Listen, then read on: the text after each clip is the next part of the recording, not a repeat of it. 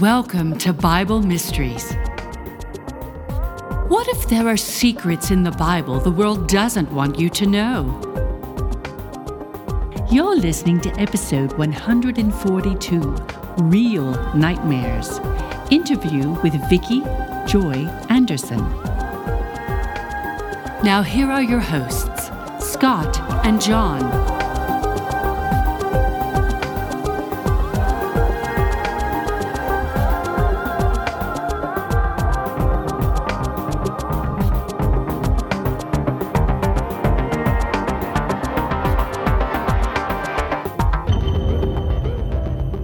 Hello, welcome once again to Bible Mysteries Podcast. I'm Scott Mitchell. I'm John Potts, and this is the show that talks about things in the Bible the world doesn't want you to know. And boy, are we going to talk about something the world does not want you to know tonight. We are going to introduce our very special guest here in just a moment, but I want to let you know that this episode is brought to you by our premium subscribers who joined us in December of last year, and that is James and Joyce M., and I know them, by the way, they're dear friends, Bill H., Ray and Deanne G., Edward K., and Deborah B. Thank you all so much for subscribing. It's because of your support that this show is possible and that we can bring you such interesting topics and guests like my very special guest I'm going to introduce to you now. Vicki Joy, welcome to Bible Mysteries. Thank you. Thank you so much for having me. Great to be here. Well, we are delighted to have you. For those of you that may not know, Vicki Joy Anderson is the author of They Only Come Out at Night. This is her book, Exposing the Dark Weapon of Sleep Paralysis. I'll have links for you to locate where you can purchase this book on our show notes when we're done here. But Vicki attended the University of Northwestern in St. Paul, Minnesota. Are you from Minnesota?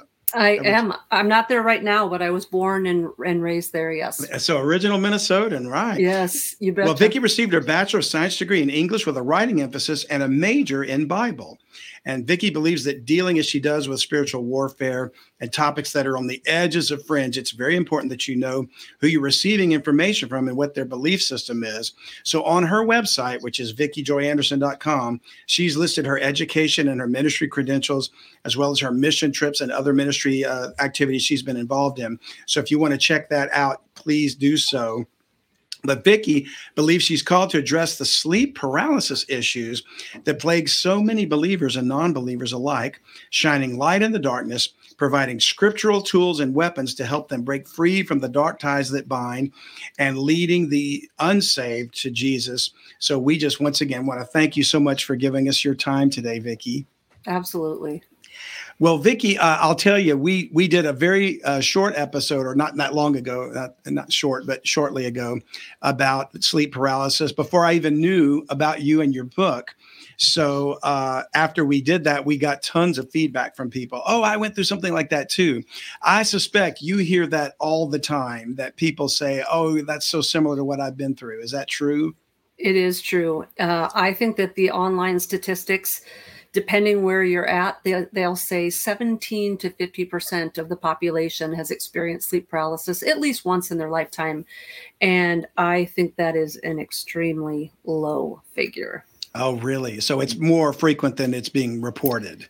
I think so. I think it's more frequent. It's just now sort of becoming in vogue to talk about all your paranormal experiences. Mm-hmm. But prior to this generation, you talked about this kind of stuff and you were ostracized, you were labeled, you were likely schizophrenic, you might be put into a psych ward, you would be heavily medicated. This was not the kind of thing people went around touting. Yeah. And it's interesting. We'll get to that question. But in your book, you sort of explain how there was somewhat of a divorce between science and medicine and spiritual thinking. And because of that, I think that led to this lack of understanding or lack of the ability to people to communicate this information. Absolutely. Well, we'll talk about that in a little bit more detail. But what I always like to do, Vicki, when I have a guest on is at first start by having you share your testimony with us. We'd love to hear how you came to know the Lord Jesus Christ. Sure. Well, it's very anticlimactic. Some people have their very exciting, you know, Hollywood versions of what happened to them. And I love hearing those stories because I love hearing all of the deep, deep wells that the long arm of Jesus can reach into. But Amen. My own story is pretty anticlimactic. I was raised in a Christian home. I actually don't have a memory of the day that I received Christ. My mom told me that I was at the kitchen table when we lived in Willow Grove, Pennsylvania as a kid, and that I prayed to receive Jesus when I was 3 years old. And I actually found a handwritten journal of hers after she passed away. And it was like a calendar. And on a particular day in May 1975, I think it was the 26th, but don't quote me on that. She actually said, Vicki prayed to receive Jesus. And so I have it like the date was May of 75. I didn't remember doing that. So in first grade, I went to a Christian school in Pennsylvania, mm-hmm. and I was a very literal child, and I still am very literal. And this person got up and gave a gospel presentation, and basically, you know, this was the 70s. So it was like, if you have not prayed this prayer, you're going to hell kind of thing, right? And I was like, oh no, I never prayed that prayer. I thought Jesus was my friend. So I had to cover my bases that day in first grade. And I prayed the prayer, and I was all excited, and I ran home and I told my mom I invited Jesus into my heart. And my mom, the stoic Swede that she was like, well, you already did that. So it was, but that was how I heard that about the original story. But I'm really glad for the time in first grade. I was probably 7 years old, because I vividly remember that, and I remember when I prayed being filled with joy. Like I felt the presence of the Lord fill into me. And so that's something that I have in my arsenal. It's a solid memory. And when the enemy likes to come in and cause us on those doubts, I'm like, oh no, he was there. He came to me. He spoke to me. He's been with me from day one. And of that, I have no doubt. Amen. Well, we're going to get into some more of your story and how this all started when you were very young too. But you know, I'm always fascinated by the individuals that might think that children you can't be saved when they're that young, you know. And I always say there's no limitations with God. I mean, every child's different, obviously. And depending on what the experience, especially something like you've experienced, I can see why a very young child would seek the Lord and seek to know that peace. I remember desiring to know him as a young child, but did not grow up in a Christian home and didn't actually get saved till I was 20. Wow. But I remember wanting to know him, you know, as a very young child. So I do believe in childhood salvation. Absolutely. Mm-hmm. Absolutely. Well, speaking of childhood then, Vicki, you started having sleep paralysis episodes at the age of 3, I believe you said. Mm-hmm. And these continued like 2 and 3 episodes a week, not just random once in a blue moon. Tell us why you believe these attacks started. So I think that it's a multi-tentacled reason, even though it took me decades to unpack all of the reasons why I was a target. For years, I just thought I was having bad dreams. Yeah. Now, because I was raised in a Christian home and I did go to Sunday school, even as a little kid, I had a basic understanding of there's this bad guy who doesn't like us, you know? Yeah. And so I had a concept of the devil, but obviously, you know, it was a very unsophisticated understanding. But I knew that these dreams were something more. Mm-hmm. And I would explain it to my mom. I had another one of those dreams last night is the way I would say it to her, even as a little child. And I knew that it was something spiritual because these entities would speak to me, not audibly, but wherever I was hearing the communication, and they were saying, we hate you. You're going to die. You're going to burn in hell. Your parents won't hear you scream. Like they would taunt, right? And so they didn't come right out and say, I'm a demon. But when anytime, you know, something is saying, you know, we are going to drag you to hell. Even as a 3-year-old, you understand from a Sunday school perspective that this is the bad guy, right? Oh, absolutely. Well, how horrifying it would be. Terrifying, I should say. Very. quick question for you. So especially with your experience with sleep paralysis, that sounds pretty terrible right there. Yeah. But in your studies of it, is there different levels of it? Because I had always thought it that, and maybe you need to give us a real good definition of it, because I think a lot of people out there probably don't fully understand. I personally had just thought it was something where you couldn't get out of bed, almost like this feeling of like, I can't even lift my arms is how I've had it described to me. But you're talking about voices speaking to you. I mean, that's demonic oppression. That's a whole different level right there. Yeah, totally different level. So I'm going to kind of tackle a few of your questions at once, and hopefully I won't babble too badly here, but just a generic definition of sleep paralysis. Yeah. Technically what we're talking about, and technically what I'm talking about in my book, would more specifically be a sleep paralysis attack or a sleep paralysis episode, because there's really nothing unusual in and of itself being in various paralytic states during our sleep. God designed us to go numb at certain sleep states, in deep sleep and deep theta states and in REM, as a way of protecting us. Because if we're not sort of anchored to our bed, we will act out dreams, we will sleepwalk, we will wet the bed, we will potentially kick and thrash, or we could run into a wall, we could fall downstairs, we could sleepwalk into traffic. And so there's nothing in and of itself demonic or spiritual about waking up too soon and not being able to move. And I've had many experiences, as may you have too, where you wake up and you're kind of in that groggy sort of anesthesia sort of feeling where you can't quite move, but it feels almost kind of good. You're like, it's a deep state of relaxation. And what we're talking about is when demonic entities capitalize on that particular time. They capitalize on our physiology. They increase the terror of the scenario because they know we can't move and we're not necessarily fully awake, and we can't scream or wake somebody up to come and help us. And so that sleep paralysis is a physiological state of not being able to move. But a sleep paralysis attack is when something is now occurring simultaneously with that paralysis. And there are, as John said, varying levels of this. Some people, there's nothing scary about it at all. They don't ever sense anything spiritual. They just kind of shake themselves awake, and it's all said and done. And we get into this a little bit later, and this is all outlined in the book. There is an intruder phase, there is an incubus phase, and then there's a vestibular motor phase. And that's super unnecessarily fancy speak for the intruder phase is kind of the basic level where people wake up, they recognize that they can't move, they're frightened, they sense some sort of presence in the room with them. They definitely sense that something is, the spiritual weight and atmosphere of the room is different. And it's usually accompanied by levels of terror that go beyond a nightmare. The incubus phase is then where it's taken a little bit further, and there's more of an attack. There is an actual entity in the room. They're holding you down. People can often visualize this thing, and they see different things.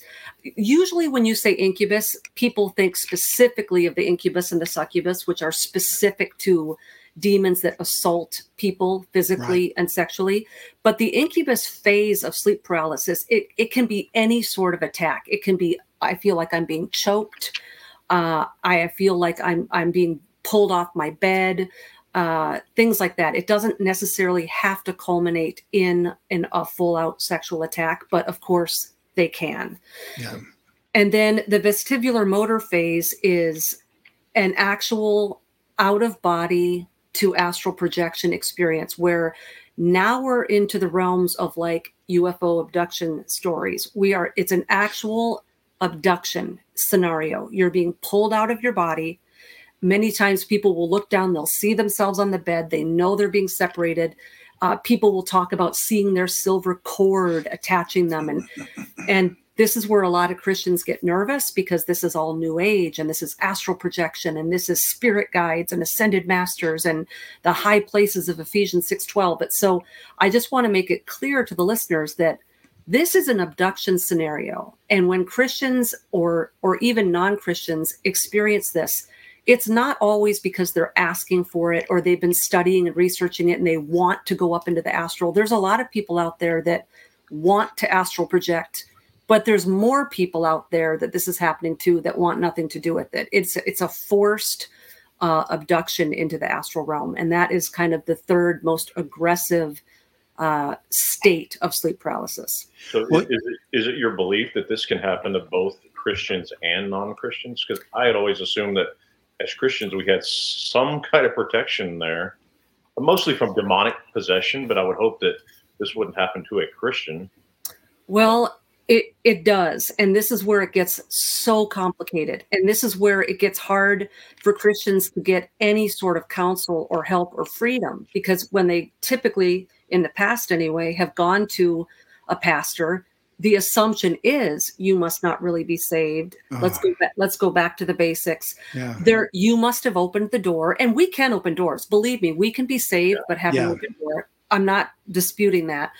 But it turns into, what sort of secret sin are you hiding? Are you committing adultery? Do you have a pornography issue? And so the victims are setting themselves up for judgment. They get the side eye from that point every time they walk into the church. Yeah.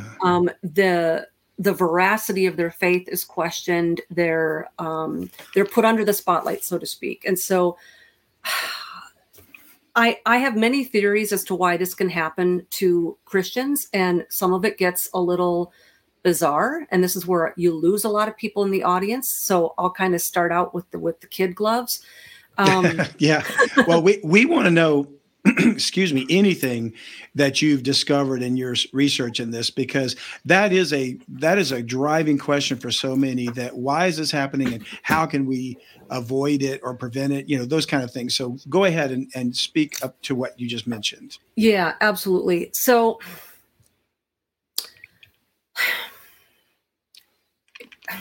it's hard to even know where to start. So the lowest lying fruit is, you can genuinely be a believer, but you could be a new believer, or you could have a deep-seated sin or bondage that you're still struggling with, that you're not quite handing over to God yet or being honest about. You can have open doors. So it can be a sin issue. This is where it gets complicated. And this also answers a bit of the question you asked at the beginning as to why was I a target as a child. Mm-hmm. There's many reasons, but here's another one of them. If you're a child and you're not out there playing with the Ouija board or listening to Iron Maiden or smoking pot, you're not doing any of that stuff, right? How's this little 3-year-old kid getting attacked? What I try to tell parents, and this is very unpopular now in the world, but biblically speaking, the God who is the same yesterday, today, and forever, he puts a hierarchy of authority on planet Earth, and it exists in heaven as well among the angels. And that is not there for our suppression, but for our protection. And women and children have been given multiple layers of covering and protection so that we are not put into the same situation as Eve, where the enemy comes directly to us and seduces us. And so these patriarchal levels of authority that are put in between us and God, so to speak, is not there to suppress and abuse and hold us down. They're layer upon layer upon layer of protection. And so what can happen, and I tell the heads of the household, whether you're a grandfather or a father or a husband, or you're the authority or the guardian in that home, when you, as the head of the household, have open doors, when entities are given access into your home through your open doors, the entities, it's not a tit for tat. These entities are not always going to attack the person that let them in. They're not always going to attack the person that's the most sinful or the most unchristian in the home. They're bullies and they're weaklings. So what they do, and we see this all over the New Testament, who'd they come after? The widows, the orphans, and the disabled, right? Yeah. So when you, as a patriarchal headship person in the family, allows sin into the home through your neglect or your lack of knowledge or through your overt sin, the entities that are given permission into your home are not going to attack you necessarily. They're going to find the most vulnerable person in your home. They're going to find the person the least likely to explain what's happening to them. And a lot of times that's your kids. A lot of times that's the children. Yeah. And I have talked to people who talk about their sleep paralysis experiences, and they will go all the way back to 2 years old. Some even have memories of, because these experiences are so terrifying that they get burned and seared into your memory. And so even when they happen at a very young age, people remember it. I've had numerous people contact me and say, I don't know how old I was, but it happened when I was still sleeping in a crib because I remember holding onto the crib. So these things don't have some sort of, age of accountability rule where they're gracious and like they only come and attack you once you're accountable. They will come as early as they can get you. And if that door is wide open, they will walk through it. Wow. You know, I think I can attest to that. My own experience I've shared before, but I'll briefly mention it only because it relates to, you just opened a whole pathway of thought for me with that answer and that explanation, Vicki. And that is, my own father in my young age was we didn't darken the door of a church. So he was not the spiritual head of our household in any way, shape, or form. And I'm certain that was one thing. But my maternal grandparents were people of faith, and they very gently nurtured us when they, we lived in the same city. I was blessed to have both grandparents in my life growing up.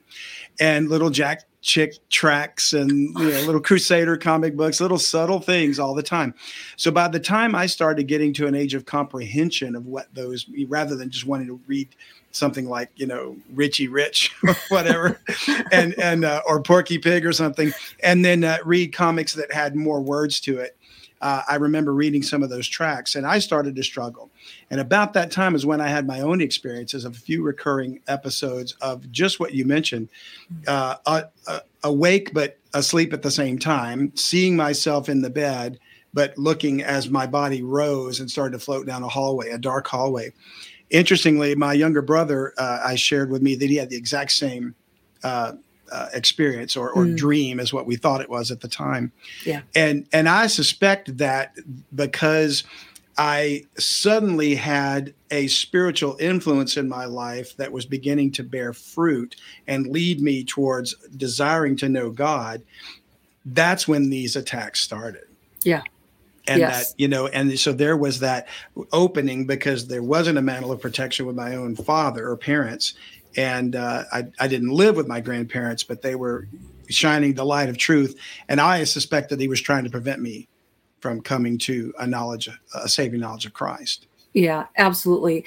Before I forget and utterly abandon what was a vital question, how come Christians can get bugged by this? How come they can be vulnerable? I thought this, right? And so by way of spiritual warfare, we're not talking full blown exorcism, where heads are spinning and pea soup is getting spit, right? But the fact is, we know from Ephesians 6:12 and elsewhere, we are extremely vulnerable as Christians for demonic attack. They're after us. Like right. We're the battle's not against flesh and blood. We're at war. So, right. So this is just another tactic that they have. And so not all spiritual warfare is my car broke down and I missed my finals. Like some spiritual warfare is actual spiritual warfare. And if you, in fact, I think that almost the more serious you become in your faith, the more prone you are to something like this, because they have to get you when you're weak and when you're vulnerable. So if they come to you during the day and they can't tempt you, they're going to come to you at night when you're discombobulated, you're disoriented, you're half asleep. You don't think there's any consequence to what you're doing because it's just a dream. And we know that these things play dirty. We know that they are willing to trick us and dupe us into things. And it's very easy to trick people into doing things in their dreams because they wake up and think that has no bearing on reality. there that I wasn't actually engaging in that activity in the dream. I wasn't really participating in necromancy. Mm-hmm. I wasn't really talking to my dead grandmother and asking her questions about my future. I wasn't really participating in some sort of sexual encounter with that beautiful woman. It was just a dream. And so humans go on in this ignorant state of mind, thinking that there's no attachment whatsoever to that dream world and the reality. And so there's no accountability for it. There's no repercussions for it. And yet the invitations that we would never give these things in our waking hours, we often give up to them in the sleeping hours, because we don't think that there's any reality to those situations. But a lot of times people are never able to connect the dots as to why certain things are happening in their waking life, because they don't make the connection that the fruit was eaten in the dream. And I'm not even talking about the drug, sex, rock and roll stuff that everybody goes to in their mind. I'm talking about like things like I've talked to many people, and I even had this struggle myself. There's a disconnect between our faith and our love of Christ and our love of the word and our emotions, for example. So I used to always struggle with, I'm a Christian. I go to church. I am not an immoral person. I'm not promiscuous. I'm not messing with anything, addictive substances. I don't have these secret things going on. I'm memorizing the word. I'm sharing the gospel. I'm not doing all these works because I think I'm going to get saved. I'm doing all of these things that is supposed to be the formula for having deep, welling over affections for God. Yeah. So where are my deep, overwhelming affections? I'm following the formula, what's going on. And it took me decades to figure out, because they're so crafty, that the things that were happening in these sleep paralysis experiences, these dreams that were accompanying them, and these astral experiences that I thought were just terrifying nightmares, there were contractual things, like that apple in the Garden of Eden. There were contractual things going on. There were ceremonies going on in these dreams. It's not all just monsters saying boo and people waking up and saying they're scared. There's a method to their madness. There's a method. And so I hope I'm not losing people, but what I'm telling you is there are entire aspects of this sleep paralysis scenario that happen while we are in deep theta wave sleep. And they start out as nightmares, and we think it's just the dream, and we wake up from these bad dreams, and then the sleep paralysis experience starts. But that's just the tail end of the sleep paralysis experience. And a lot of times these dreams that we don't even really remember, there are covenants being made in these dreams. And we might not even remember them. We might poo-poo them as, hey man, it was just a dream. But these entities understand the legalities. They understand, you gave me permission. I didn't know I was giving you permission. I don't care. You gave me permission. You opened this door. I asked to be invited in. And for people that think this sounds really far-fetched or not fair, and I hope this won't be controversial to people who are familiar with the scriptures, what I'm describing now with covenants and invitations, this isn't just Bram Stoker stuff. This isn't just vampire stuff. This isn't just shadow people and sleep paralysis. This isn't a rule of the ghoul. This is the rule of the spiritual realm, period. Jesus says, behold, I stand at the door and knock. If anyone opens the door and lets me in, I will step my foot over the threshold and come into your home and covenant with you, right? And so even Jesus Christ has, this is where people can get triggered. Jesus Christ bound himself to the rules that he made. There is a chasm between the spirit realm and the terrestrial realm, the astral plane and the terrestrial plane. There's a chasm, which is why when the Watchers and the angels left their first estate, it was considered rebellion. They went into the terrestrial realm without those invitations. Right. And they broke the spiritual realm rule of invitation. And even Jesus Christ, who models that rule for all of his creation, politely, like a gentleman, knocks on the door. And if you say, go away, he goes away. Now, the great thing about Jesus is he'll come back over and over and over and over again for you.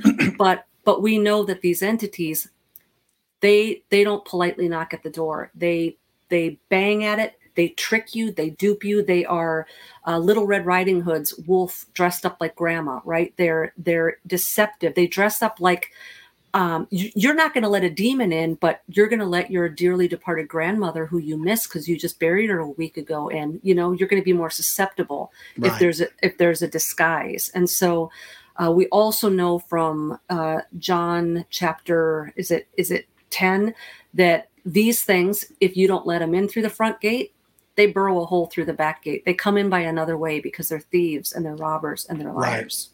The sheepfold, yeah.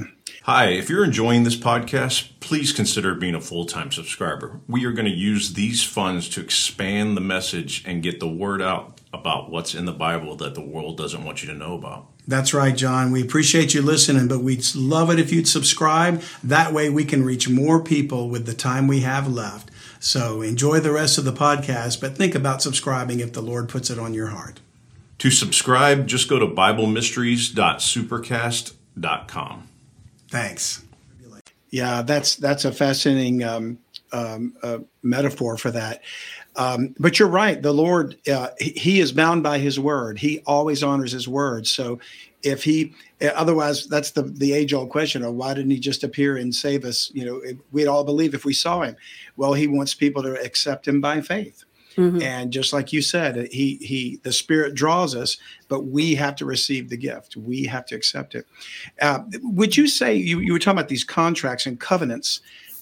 Is it possible? Because I know in the scriptures we read, like in where the sins of the father are visited upon the children to the third and fourth generation of them that hate him. And so it's possible that a child could be the victim of a covenant made by an ancestor, is it not? And that could carry down until they break the covenant somehow. Would that be true?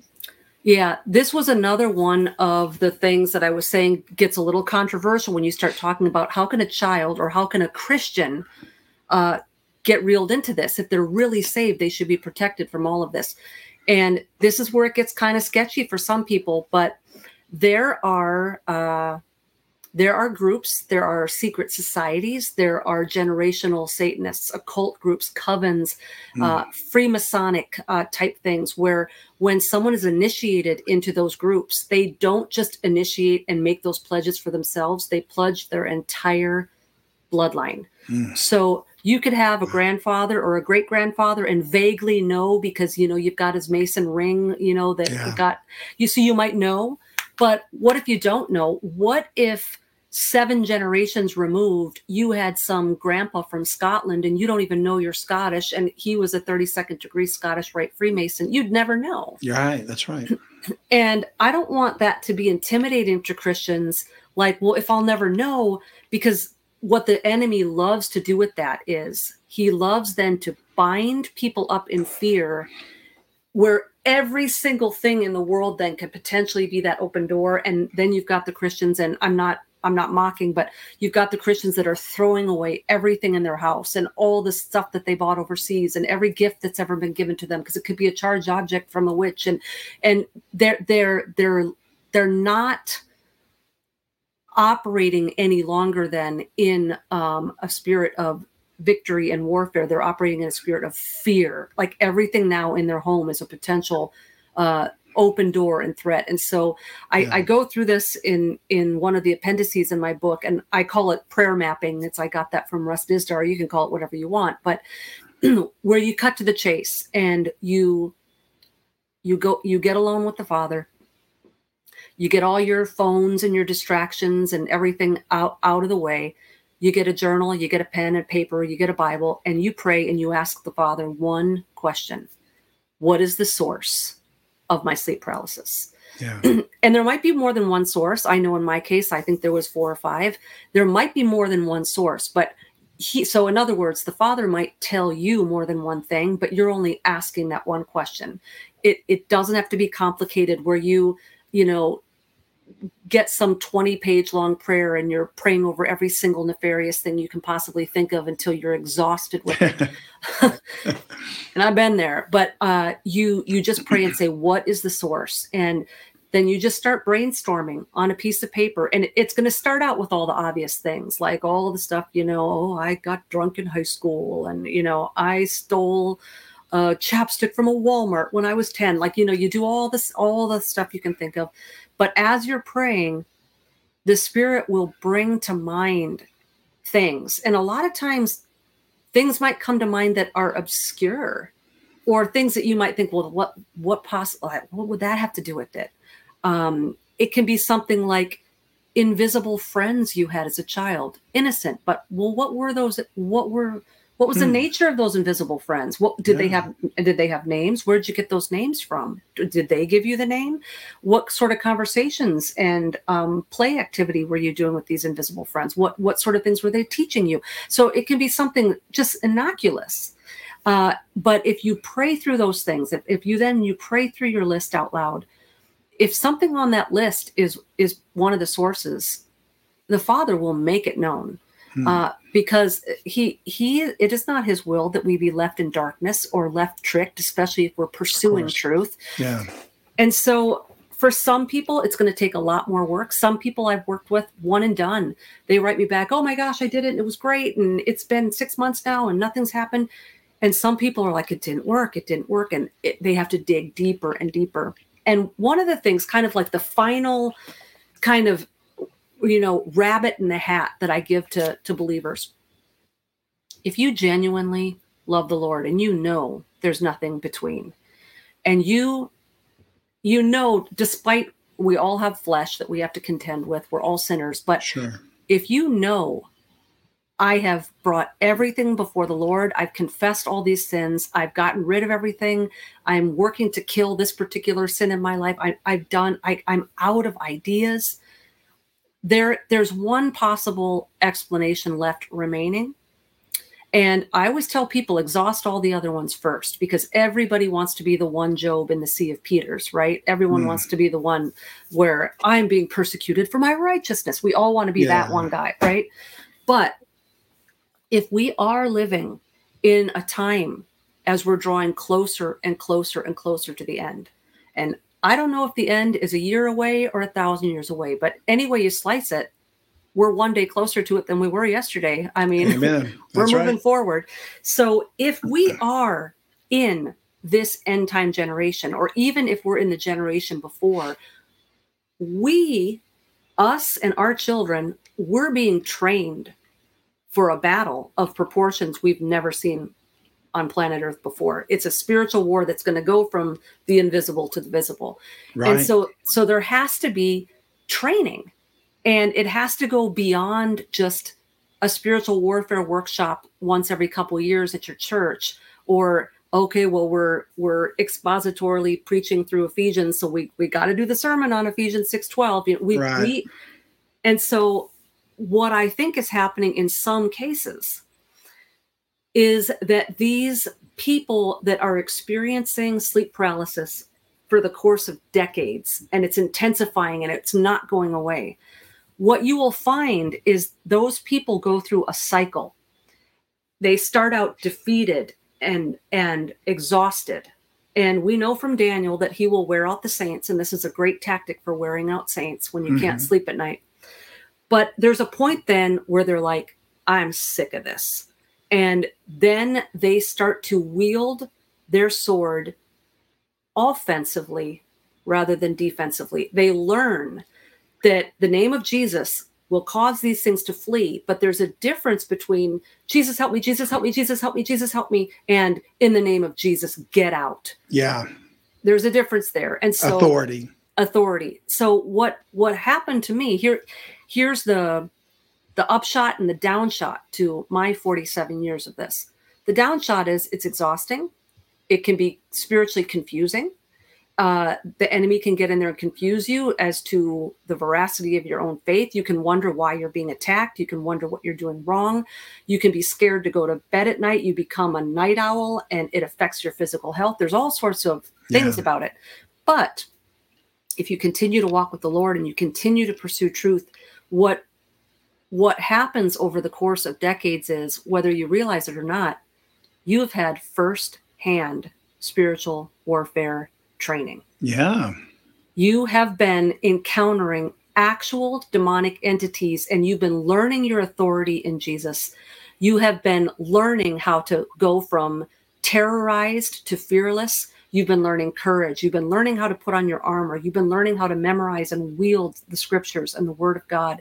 And no believer who goes through this type of warfare for any number of years is not going to come out of the crucible with the metal tested and prepared. Because what is going to happen? My people perish for lack of knowledge. And then an end times army shows up on earth and we're all terrified and don't know what to do. He's preparing us. So even in this, what the enemy means for evil, God intends for good. He is raising up his army. And this is one of the ways that people get enlisted in the boot camp. You know, that's a fascinating perspective, Vicki. And I do want to comment that I do believe we are approaching the last days if we're not in them. And if I'm wrong, it just means I'm wrong. The Bible's right, you know, but if my timing's wrong. But I would say that given that there's going to be some amazing things happening on this earth during the time of Jacob's trouble. And depending on where people want to stand about the rapture and the tribulation, and I take the position that we're going to go out before the wrath falls, but that doesn't mean there's still not a battle to engage in spiritually that is going to intensify even before we're taken out. So if that be the case. So I say that that's a fascinating perspective, that maybe we are being prepared to help in these last few hours of reaching people with the gospel when demonic entities are manifesting themselves as aliens or whatever deception they're going to use. Yep. And perhaps that ties into it. That's a fascinating. In fact, that reminds me that in the book, you suggest that we're going to hear more and more discussion about sleep paralysis as UFOs and aliens and paranormal things, activity become more mainstream. And we're seeing that in media everywhere now, becoming more mainstream. Mm. Do you believe that is a part of the deception that's designed to lead people astray? Absolutely. Absolutely. Here is the double-edged sword of exposure, you know, exposing the deeds of the devil. We've been doing that now since the advent of the internet. And even though there's a lot of censorship now we're hearing about things that we never knew about before. And we're hearing about all of this pedophilia and adrenochrome and sex trafficking and abortion. And it's terrible. But when we first heard about some of this stuff 10 years ago, 20 years ago, and it mortified us, and we saw the pictures of the aborted babies and things, we were mortified. But now 10, 20, 30, 40 years of seeing those pictures every day. The more we hear, the more we expose the deeds of the devil, the more everyone becomes desensitized. And we're to the point now where you can talk about drinking blood and murdering people and all this horrible stuff that goes on underground and everything, you know, the satanic holidays and their rituals. And it's, on one hand, it's exposing these things. On the other hand, it gets to the point where, you know, the 50th time you've heard it, you're like, oh, yeah, I've heard of that. Oh, it's almost normalizing it. Almost. It does. It normalizes it. And so here is sort of the victory and then the immediate need to innovate and come up with a new battle plan. I've been waiting my entire life to figure out this sleep paralysis thing, find other people that are going through it, set captives free, expose the deeds of the devil. And, you know, I write this book and people are coming out of the woodwork and it is so encouraging. And we're exchanging notes and we're ripping the masks off of these things. But on the other hand, You've got all of, the David Ickes out there talking about the reptilians and the spaceships and the Anunnaki and the progenitors and the Pleiades, Jesus, and all the ascension doctrine and the ascended masters. And so all it's really, in essence, doing in the long run is getting us to the point where when these things come to earth and they do their little, we're your progenitors or whatever, no one is going to, do you remember War of the Worlds, when the little aliens came down and people were like jumping off of buildings and everything. And now what's happened, 50, 60, 75 years later, now the Anunnaki will come down in their red tights and their cape and everyone's going to be like, cool. Oh yeah. Because very receptive. Yep. So DC and Marvel are doing a great job of making the fallen angels and the Watchers and the Nephilim and the demons look like our friends, look powerful, look great, look cool. So when these things do show up, we're not going to be terrified. We many people are going to think that peace on earth, man, they've come to save us, and they're going to fall for it. There's even Christians falling for this. You mentioned David Icke, and there's I can't remember the first name, but Greer. Is it David Greer? Or there's another person that's kind of like him. He's basically saying, the UFOs are real, and they are our ancestors. They did seed us.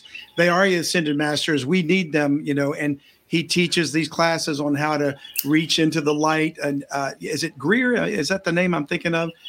Greer. I think I'm thinking of a different David. He's really big in the Gaia.com movement.